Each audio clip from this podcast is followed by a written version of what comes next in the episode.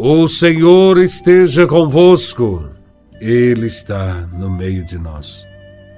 Proclamação do Evangelho de Nosso Senhor Jesus Cristo, segundo São Mateus, capítulo 8, versículos de 23 a 27.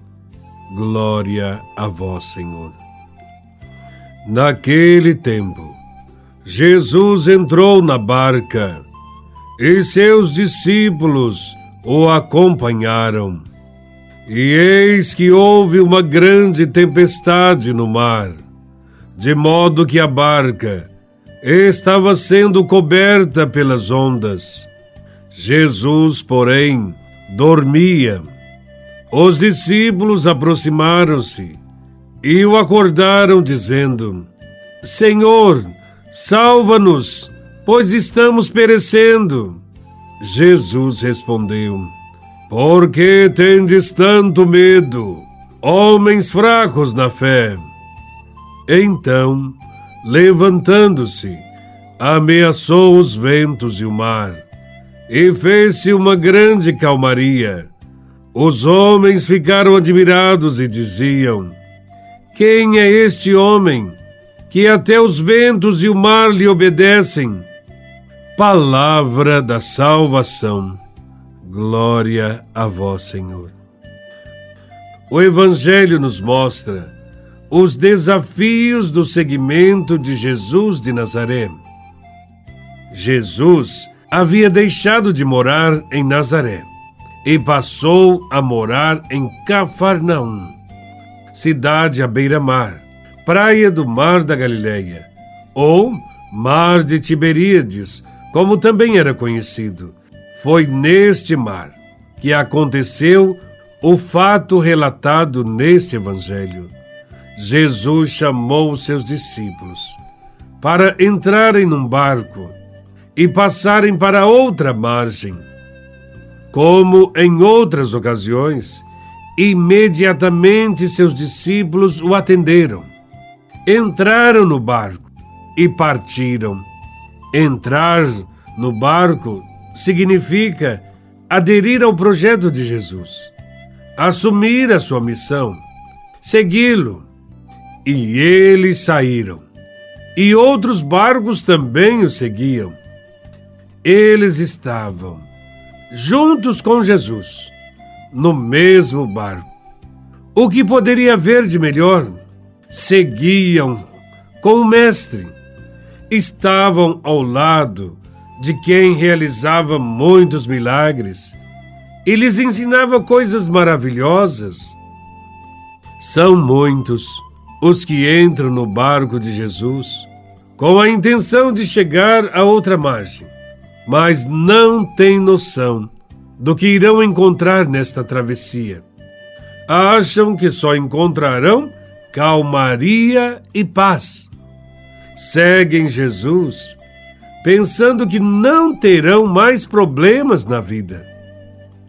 Num certo momento da viagem, Jesus adormeceu e eis que sobreveio uma tempestade, com ondas grandes que se arremessavam contra o barco, com sério risco de naufragar. E Jesus continuava dormindo. Antes, enquanto a viagem corria tranquila e Jesus dormia, os discípulos sentiam-se confiantes, tranquilos. Mas quando veio a tempestade, as dificuldades, a confiança e a tranquilidade deram lugar à insegurança e ao medo. É nesse momento que a fé dos discípulos é testada. Nos momentos de tempestades, também nós somos tentados em nossa vida quando temos tempestades, quando temos problemas. Há pessoas que em momentos difíceis se sentem abandonadas, sozinhas ou esquecidas por Deus e por isso sentem medo. Elas acham que Deus está dormindo, a atitude dos discípulos no Evangelho nos faz lembrar dos que só procuram Deus na hora da dificuldade. Segundo o Evangelho, Jesus ainda estava no barco, continuava com eles. E mais, os discípulos sabiam disso. Podiam ver a presença de Jesus e, mesmo assim, desconfiaram de sua proteção. Também nós, muitas vezes experimentamos o silêncio de Deus em nossa vida. Pensamos que Deus nos abandonou. Nesses momentos, precisamos confiar que Ele continua ao nosso lado, continua navegando conosco, está no mesmo barco e que haverá um momento certo para que certas situações sejam alteradas, acalmadas. Saibamos que Deus nunca nos prometeu uma viagem tranquila, mas prometeu uma chegada certa e segura. Nós passaremos por muitos obstáculos neste mundo. Entretanto, não haverá mal que vença um cristão cheio de fé. Saibamos que temos um Deus amigo, que até o vento e o mar lhe obedecem.